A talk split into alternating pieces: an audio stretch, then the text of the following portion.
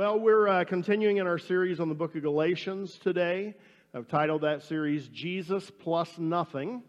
And uh, this is the third week in the series, and we come to Galatians 1:11 through 2:10. If you want to turn there and hold your place, we'll read it in just a minute. Now, in fairness to the people who put the words together, uh, I told them, for the screen, I told them 1:11 through 24 and then I changed it and I went through 210. So we're not going to have all of the words on the screen today.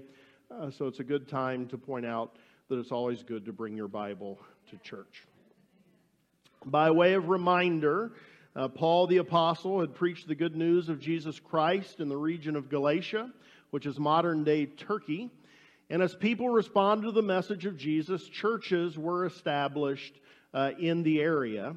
And then eventually, as those churches were established, the Apostle Paul left uh, the churches to the, to the leadership of local leaders, and he would go on and he would take the gospel to other places. Once Paul had, uh, had left the area, a group of Jewish believers uh, known as Judaizers, who were part of the Galatian churches, started influencing the churches away from the simple message that Paul had preached, that the gospel was Jesus plus nothing. And they taught that the message of salvation definitely included Jesus, but in addition to Jesus, male believers needed to be circumcised, and all believers needed to obey the Jewish law. Paul's message was Jesus plus nothing. Their message was Jesus plus circumcision plus keeping the law. Basically, they were teaching that to be saved, one needed to adopt Jewish religious and cultural practices. They were basically teaching that a person needed to go through two conversions. First, they needed to be converted to Christ, and then they needed to be converted to Judaism. And as we covered in the first 10 verses of Galatians, many in the churches were buying into their message. They were, they were being influenced by this message that was contrary to what Paul had taught, and so the churches were being thrown into great confusion. One of the Judaizers' key strategies to undermine the gospel message Paul had preached was to attack Paul himself. They claimed that Paul's message could not be trusted because Paul could not be trusted. They challenged his claim of being a true apostle. They pointed out that he wasn't one of the original 12, and they pointed out that, at least from their perspective, he had not been commissioned directly by Jesus. Part of their claim was that Paul's message wasn't from God, but was a message with a human origin. They were attacking Paul as a means of attacking and undermining the message that Paul preached. In today's text, Galatians 1:11 through 2:10, we find Paul defending his apostleship. He directly answers the personal attacks and the accusations of the Judaizers. And so, what we're going to be reading today, it was written for the purpose, Paul wrote it for the purpose of defending his apostleship. And so we're, we're going to take some time today to, to look at and understand his defense. But within Paul's defense of his apostleship is Paul's testimony. And it is a powerful testimony of the difference that Jesus can make in a person's life. And so, while we're going to consider Paul's defense, our main focus today is then going to shift to highlight Paul's testimony of the difference that Jesus made in his life. So follow along as I read Galatians 1:11 through 2:10. You'll be able to follow through chapter 1, and then if you have your Bible, you can can follow along into chapter 2. If not, you can just trust that I will accurately read uh, what it says. Here's what we find. I want you to know, brothers, that the gospel I preached is not something that man made up. I did not receive it from any man, nor was I taught it. Rather, I received it by revelation from Jesus Christ. For you have heard of my previous way of life in Judaism, how intensely I persecuted the church of God and tried to destroy it. I was advancing in Judaism beyond many Jews of my own age and was extremely zealous for the traditions of my fathers. But when God, who set me apart from birth and called me by his grace, was pleased to reveal his Son in me so that I might preach him among the Gentiles, I did not consult any man, nor did I go up to Jerusalem to see those who were apostles before I was, but I went immediately into Arabia and later returned to Damascus. Then, after three years, I went up to Jerusalem to get acquainted with Peter and stayed with him 15 days. I saw none of the other apostles, only James, the Lord's brother. I assure you before God that what I am writing to you is no lie. Later, I went to Syria and Cilicia. I was personally unknown to the churches of Judea that are in Christ. They only heard the report the man who formerly persecuted us is now preaching the faith he once tried to destroy, and they praised God because of me. Going on to chapter 2. Fourteen years later, I went up again to Jerusalem, this time with Barnabas. I took Titus along also. I went in response to a revelation and set before them the gospel that I preached among the Gentiles. But I did this privately to those who seemed to be the leaders for fear that I was running or had run my race in vain. Yet not even Titus, who was with me, was compelled to be circumcised, even though he was Greek. This matter arose because some false brothers had infiltrated our ranks to spy on the freedom we have in Christ Jesus and to make us slaves. We did not give in to them for a moment so that the truth of the gospel might remain in you. As for those who seemed important, whatever they were makes no difference to me. God does not judge by external appearance. Those men added nothing to my message. On the contrary, they saw that I had been entrusted with the task of preaching the, the gospel to the Gentiles, just as Peter had been to the Jews. For God, who was at work in the ministry of Peter as an apostle to the Jews, was also at work in my ministry as an apostle to the Gentiles. James, Peter, and John, those reputed to be pillars, gave me and Barnabas the right hand of fellowship when they recognized the grace given to me. They agreed that we should go to the Gentiles and they to the Jews.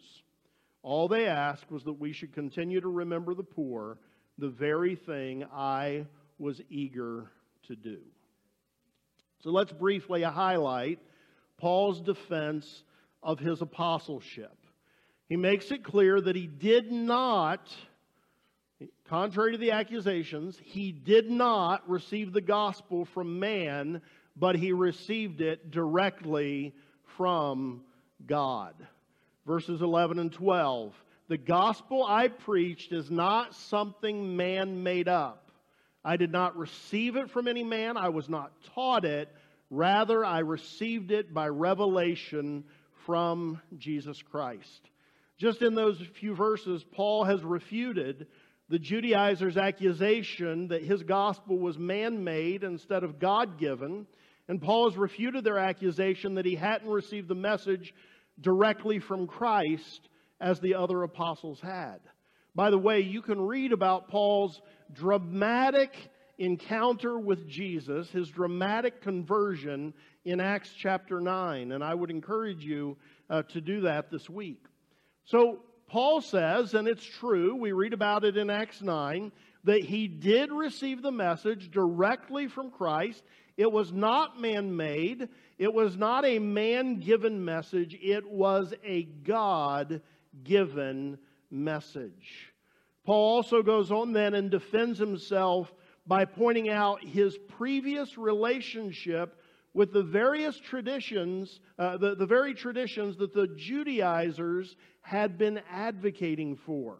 He makes it clear that the gospel he was preaching now was foreign to all of his previous thinking, and it was foreign to all of his previous actions. This, this uh, change isn't something he would have come to easily because uh, what he was uh, presenting now was completely foreign to everything he had ever believed. Verses 13 and 14. For you have heard of my previous way of life in Judaism, how intensely I persecuted the church of God and I tried to destroy it. I was advancing in Judaism beyond many Jews of my own age and was extremely zealous for the tradition of my fathers. Paul's essentially saying to them, You think you care about Judaism. You think you care about the tradition of our fathers. None of you care more than what I did. I was a rising star in Judaism. I was so zealous for the traditions you now advocate for that I was persecuting the church and actually trying to destroy it. And this appeal to his past sets up the next point in Paul's defense, which is this that only direct intervention from God could possibly explain his conversion and his willingness to preach the true gospel of Jesus plus nothing instead of continuing to advocate and fight for the traditions of his fathers. Verses 15 and 16. But when God, who set me apart from birth and called me by his grace, was pleased to reveal his Son in me. But when God, I was persecuting the church, but then God revealed his son in me. I was zealous for the traditions of my fathers, but then God revealed his son in me. I was a rising star in Judaism, but then God revealed his son in me. The only explanation for the abrupt change from persecutor of the church to proclaimer of the gospel of Jesus Christ is that Paul had an encounter with the risen Jesus. It was the direct intervention of God that turned him from his attempt to destroy the church and set him on a course of being used by God to establish the church of Jesus Christ throughout the Gentile world. And then, as if all of that's not enough of a defense of his, of his apostleship, Paul shares that his message and apostleship were affirmed by the original 12 apostles. So follow the thought process. They're saying he's not one. He's saying, well, the other ones think I am. I, I mean, that's essentially what he's saying. And we read about that all through those first 10 verses of the second chapter of Galatians that I uh, read just a minute ago, but I want to highlight again verses 7 through 9. Speaking of the Jerusalem apostles, the original 12, Paul writes, they saw that I had been entrusted with the task of preaching the gospel to the Gentiles, just as Peter had been to the Jews. For God, who was at work in the ministry of Peter as an apostolic as an apostle, I can't read today, apostle to the Jews, was also at work in my ministry as an apostle of the Gentiles. James, Peter, and John, those reputed to be pillars, gave me and Barnabas, this is key, the right hand of fellowship when they recognized the grace given to me. They agreed that we should go to the Gentiles and they to the Jews. The original 12 think I'm an apostle? Paul did not receive the gospel from man, but from God. Only direct intervention from God could account for his change from persecutor of the church and rising star in Judaism to being fully devoted to the good news of Jesus Christ. And the original 12, through the authority of Peter, James, and John, had affirmed Paul's message and apostleship. So Paul made a compelling defense of his apostleship. The Judaizers were wrong about Paul, just like they were wrong about Paul's message. Paul was an apostle, affirmed by God and the Jerusalem apostles, and the gospel of Jesus Christ really is Jesus plus nothing, not the adjusted gospel of Jesus plus circumcision plus law keeping, which is a perversion of the gospel, which is no gospel at all.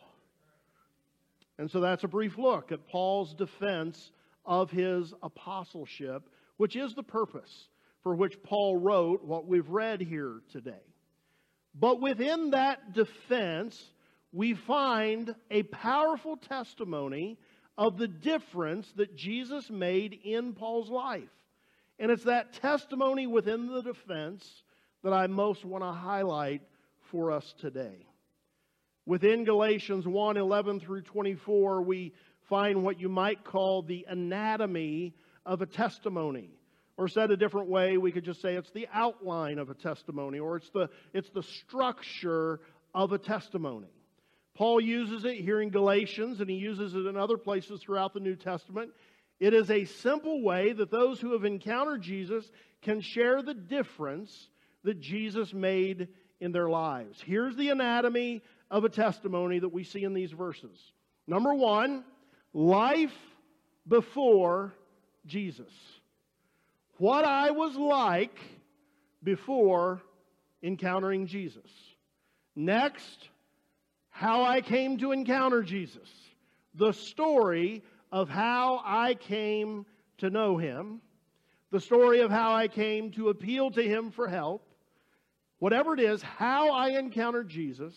And then the third is life after encountering Jesus. How I'm different since Jesus became part of my life. That's the anatomy, that's the outline, that's the structure of a good testimony. And I want us to look, some of this will be a little bit repetitive, but I want us to look at Paul's testimony in Galatians 1 11 through 24. Here's Paul's testimony within his defense of his apostleship. Life before Jesus for Paul. Verses 13 and 14 again. For you've heard of my previous way of life in Judaism, how intensely I persecuted the church of God. I tried to destroy it. I was advancing in Judaism beyond many Jews of my own age and was extremely zealous for the traditions of my fathers. Life before Jesus for Paul, he was a persecutor of the church of Jesus Christ. Many of you know this, but for those of us who may not, it's important to note the extent to which Paul was persecuting the church of Jesus Christ. You can read about this in Acts 7.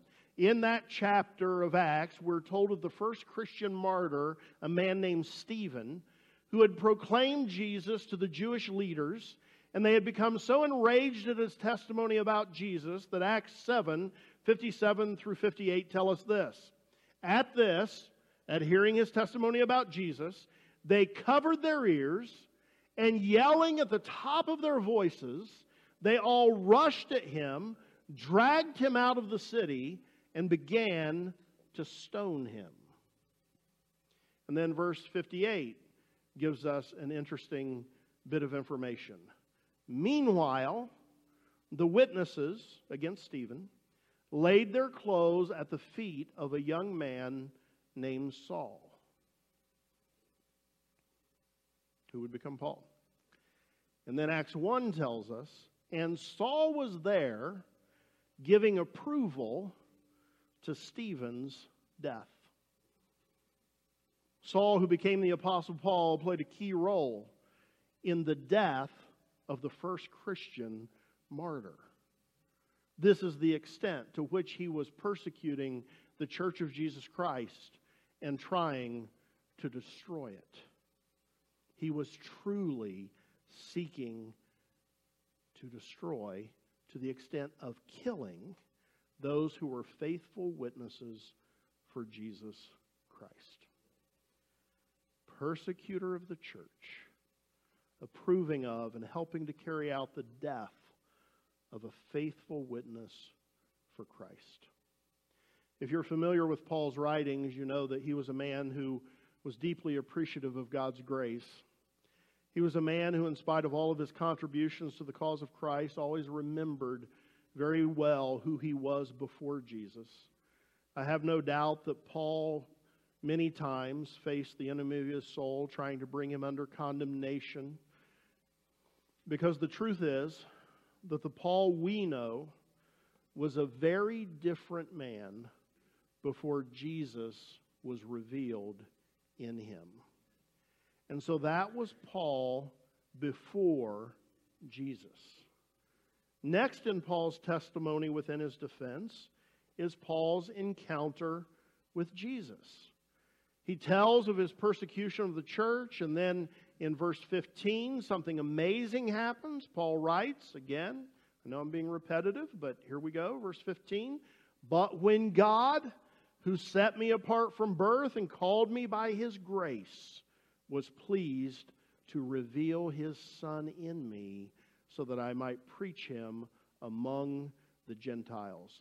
But when God revealed his Son to me, Paul had an encounter with Jesus.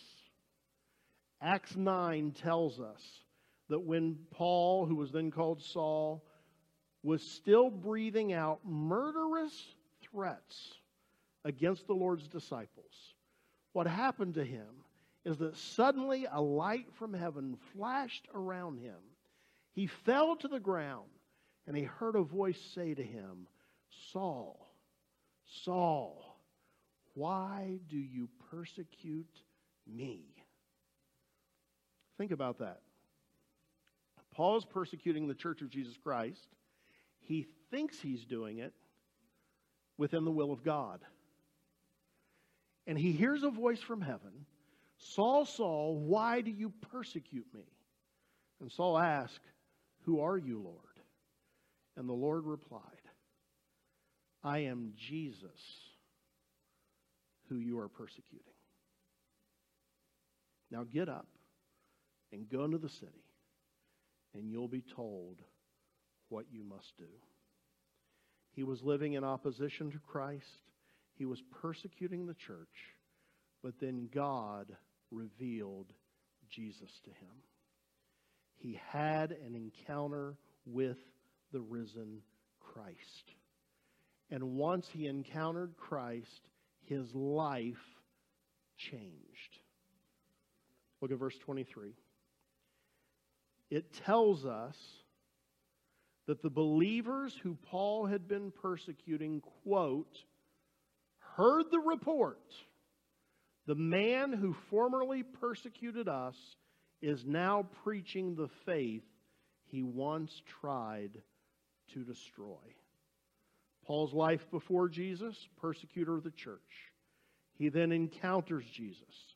And then from that point on, until his death, Paul's life was entirely devoted to the good news of Jesus Christ. That's the difference that Jesus makes in a person's life.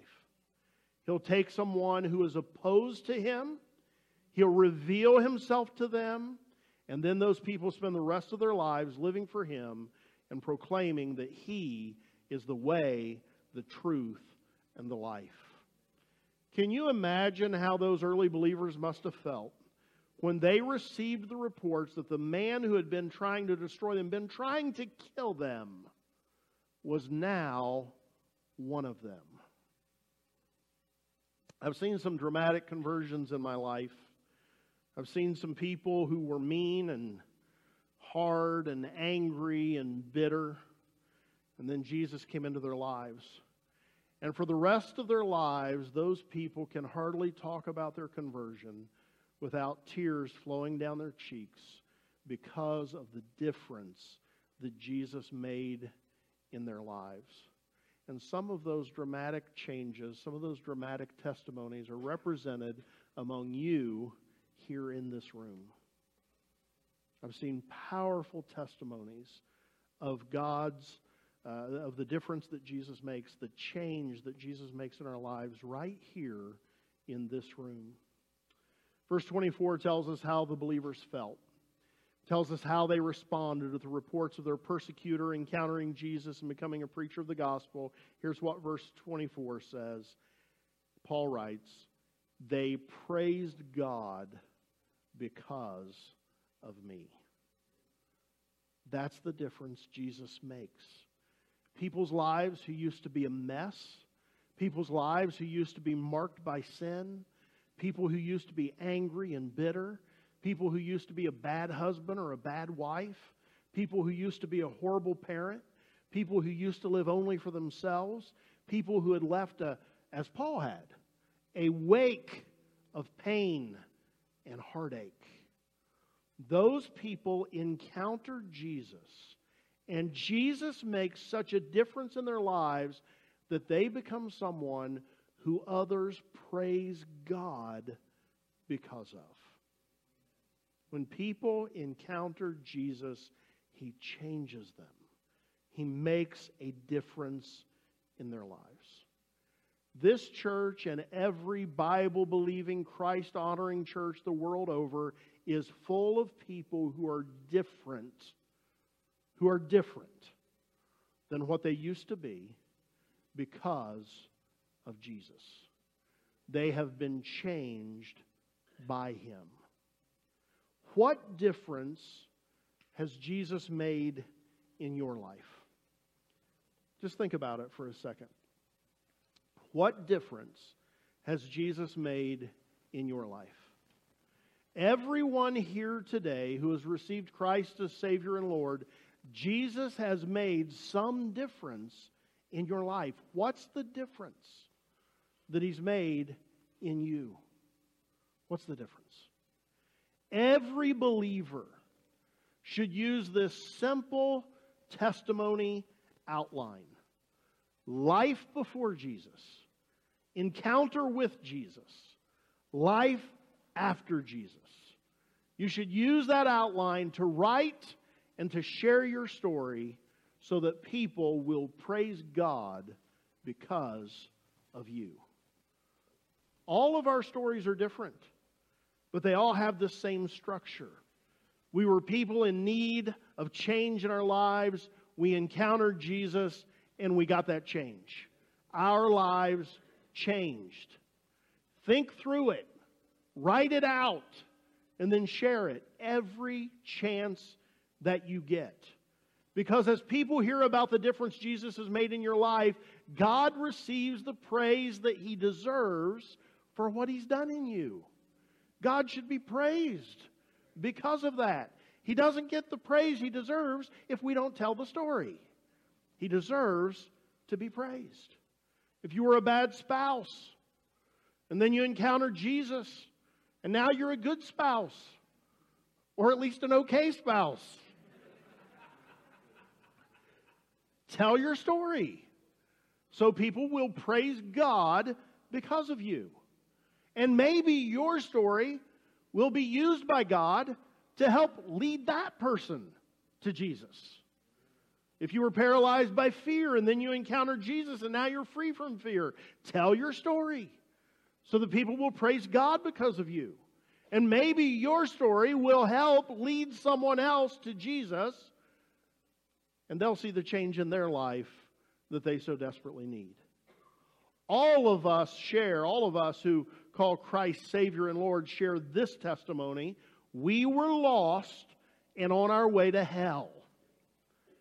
And then we encounter Jesus, and now we're saved and on our way to heaven.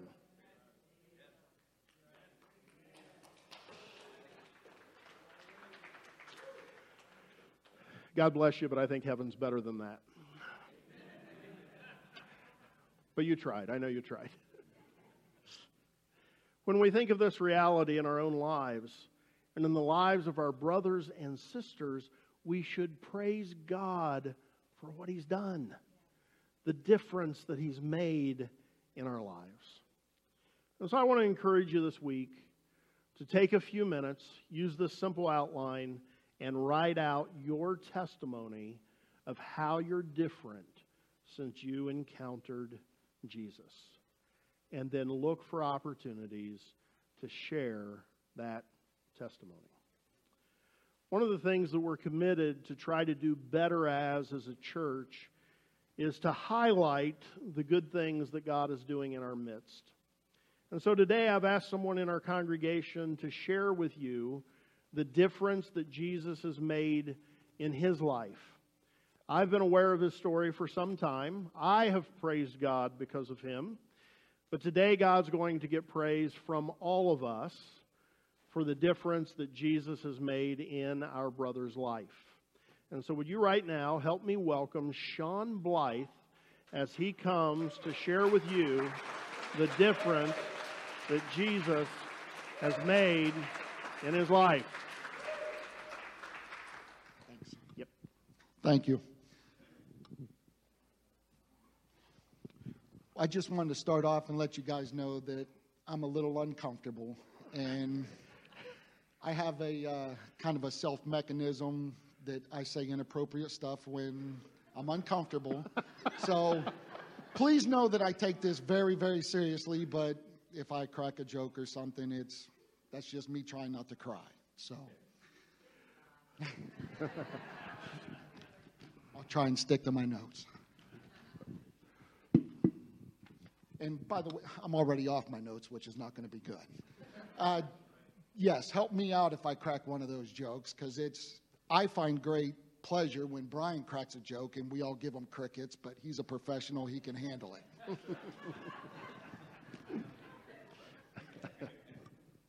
so over the last year and a half to two years, I've spoke to Brian as a pastor and as a friend, and we've went over my past, my spiritual growth, and just my life in general. Not going good. So last week, my pastor called and asked if I would share my story because my friend would never do that to me. uh,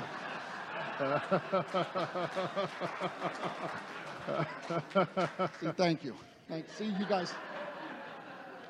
Everybody that didn't clap's the ones that are using a back door. So, uh, growing up, uh, my dad was a workaholic. My mom was an alcoholic. And unfortunately, I adopted about 75% of both those traits. Um, I grew up in Northeast Ohio in the Youngstown area, uh, very blue collar. You know, it, everybody had the work hard, play hard mentality, and we'd go work all week and drink all weekend, and that's that. That's just the way it was, and you know, that was just being a man in my eyes. You know, that's, and I kind of hung on to that. Um, I still try to go to church kind of often, it, uh, Catholic. So, uh, one of the ways that I was able to kind of get around it was instead of going on Sundays, because I was going to be hungover, I would go Saturday evening. And I could time it to where I would sit in the back, and exactly 45 minutes into the hour, we would do communion. I would do my lap, and out the back door. But I was checking boxes. So it, it, it, at this point in my life, I felt like, and I'm off script again, so this is going to keep getting bad, but instead of living like a Christian,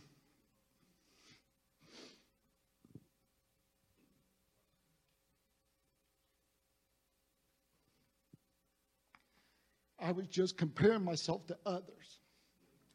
And as we know, that's a pretty low bar.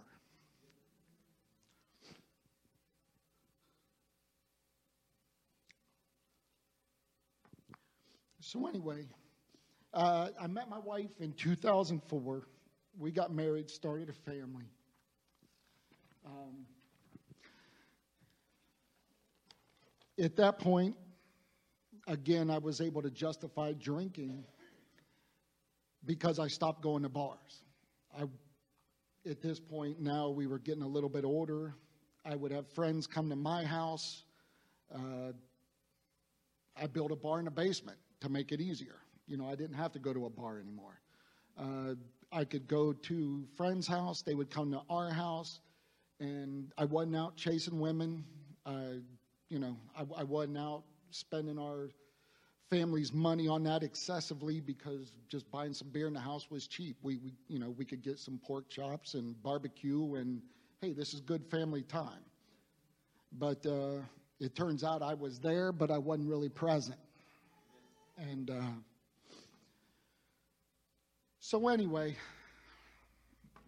kind of getting to the good section of this is one morning I woke up and I just I had the undeniable urge to tell my wife that I could see myself not drinking soon. And that was not a good idea. You know, to tell her that because that was going to start an unpleasant conversation. But I still had to go say it. I didn't have a choice. It's I didn't hear God's words, but it was it was in me. I just it's even though I knew that I was going to probably end up getting into an argument, I still had to go talk to her about it. And luckily, I don't. That didn't really go too bad, just because I, you know, she was blowing it off as, you know, whatever. You know, we we've been down this road before, and uh, so I was going about my life and still drinking, but for the first time ever, conscious about it. I, I was I was conscious that I was drinking instead of just being a lifestyle. You know, it was on my mind. Uh, about a couple weeks later, I'm not exactly sure because I wasn't taking notes because at this time I didn't realize even that it was the Lord working in my life. I just, I was used to doing bad ideas, and I thought talking to her about this was a bad idea, so it, you know, it was it was fitting. Um, so a couple weeks later, I woke up and no longer had the urge to drink, just gone.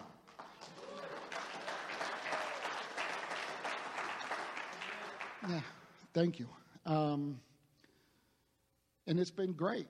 And following up with that, uh, just started having the urge to, instead of being the last in and the first out of church, I had the urge to get involved and started liking it, started doing more.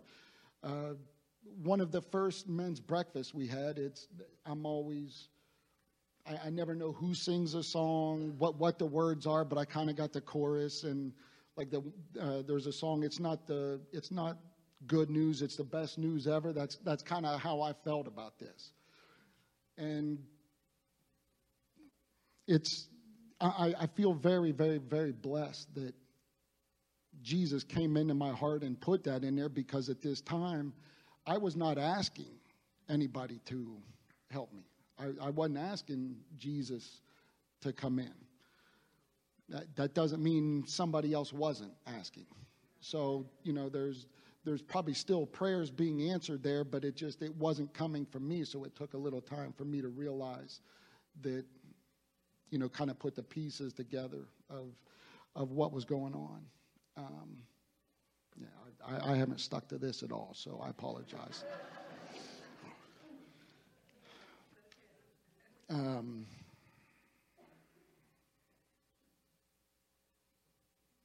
yeah, that's, I've already covered most of that, so I'll just put this away. There's, there's no sense doing this. But uh, anyway, uh, I, I feel blessed to be here. I feel blessed to be a part of this church family, and I, I thank you.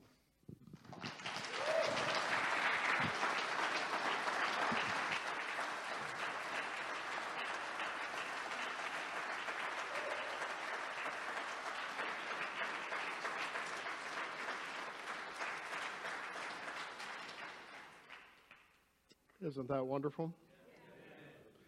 Isn't that wonderful? You know it is God when alcohol is a problem in your life, and then it's just gone. It's just gone. That doesn't happen apart from the power of God. And so we give God praise today because of Sean Blythe and the difference that Jesus has made in his life. Let's praise the Lord again. God, we thank you for this wonderful testimony. We thank you, God, for this difference that you've made in Sean's life. Amen. Amen. There are stories like that all throughout our congregation, and we want to do a better job of highlighting them So let me encourage you guys once again use this simple testimony outline that I've talked about today life before Jesus, Jesus, life after Jesus. Write out your testimony, and then we'd love to have you consider sharing it at some point. Actually, if I could get someone to bring me one of those testimony cards that are on the back wall, uh, right there by the um, uh, money box, Cheryl is bringing that. I don't know how many of you know Cheryl Perkins, but this is a wonderful lady who helps our church out in so many ways. Give Cheryl a hand. Thank you, Cheryl. So use this simple outline for a testimony. I would encourage you to pick up one of these testimony cards that's on the back wall in the holder and fill it out and turn it into the church office. And we'll look over these, and from time to time, we'll pick one out and we'll have you get up and we'll share your testimony. And we want God to get the praise that He is deserving of because of the difference that's been made in your life. And so be faithful to do this. We've had a few of you do it, and I may be uh, contacting you soon, but these have been back there for a long, long time. We don't have very many of them. And I know there's lots of stories of change in our church, so do this, do this, do this, and allow your life to be a testimony of the power of Jesus Christ. So thank you, Jesus, for the difference that you've made in us. And Jesus, we ask you to continue making a difference in our lives, right? We are a work in progress. We've been changed, but we need more change. Everybody said amen. All right, why don't you stand?